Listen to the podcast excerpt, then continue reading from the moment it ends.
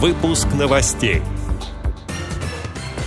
Школа-интернат номер один вошла в рейтинг 20 лучших образовательных учреждений города Москвы. Хакасская региональная организация ВОЗ подвела итоги фестиваля «Радуга талантов». В Новосибирске проводят фитнес-тренировки для людей с нарушением зрения. Далее об этом подробнее в студии Дарья Ефремова. Здравствуйте. Здравствуйте.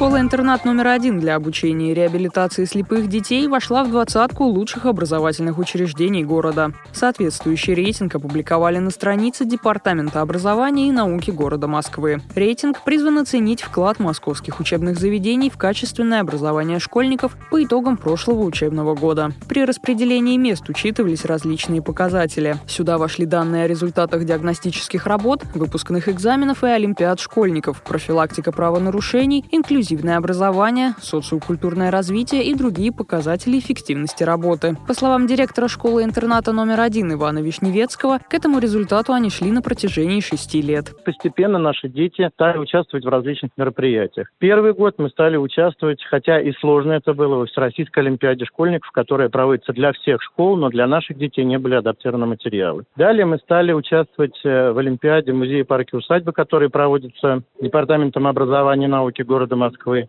И естественно, что мы поднялись с 500 на 400 место. Уже три года назад мы были на 149-м, но и сейчас для нас радость мы входим в двадцатку лучших образовательных организаций города Москвы. Поэтому я считаю, что те э, внесли свой вклад в эту победу и дети, и учителя, и родители, и наши смежные организации, которые с нами сотрудничают. В частности, спасибо большое Центру педагогического мастерства Департамента образования города Москвы. Каждое из учебных заведений в топе 20 стало обладателем гранта мэра Москвы первой степени. Денежное вознаграждение для них составит по 40 миллионов рублей.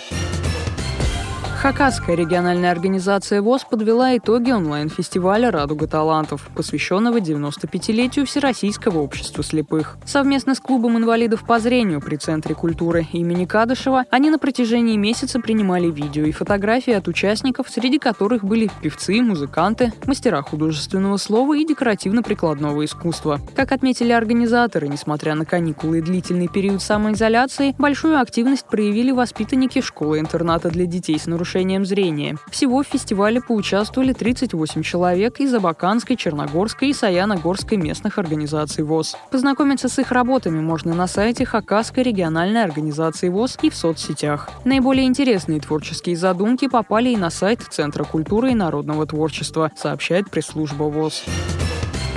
Активисты Новосибирской региональной организации ВОЗ организовали фитнес-тренировки для незрячих и слабовидящих. Как пишет медиа ВОЗ, занятия проводятся три раза в неделю специалистам по адаптивной физкультуре и спорту из левобережной местной организации. Тренировки проводят в малых группах по 5-7 человек в хорошо проветриваемом помещении. Физическая нагрузка идет с акцентом на работу с собственным весом. Упор делается и на функциональные тренировки со спортивным инвентарем. Активность и насыщенность занятий подбирается под задачи задачи каждого участника, среди которых укрепление мышечной массы, развитие гибкости и работа с проблемными зонами.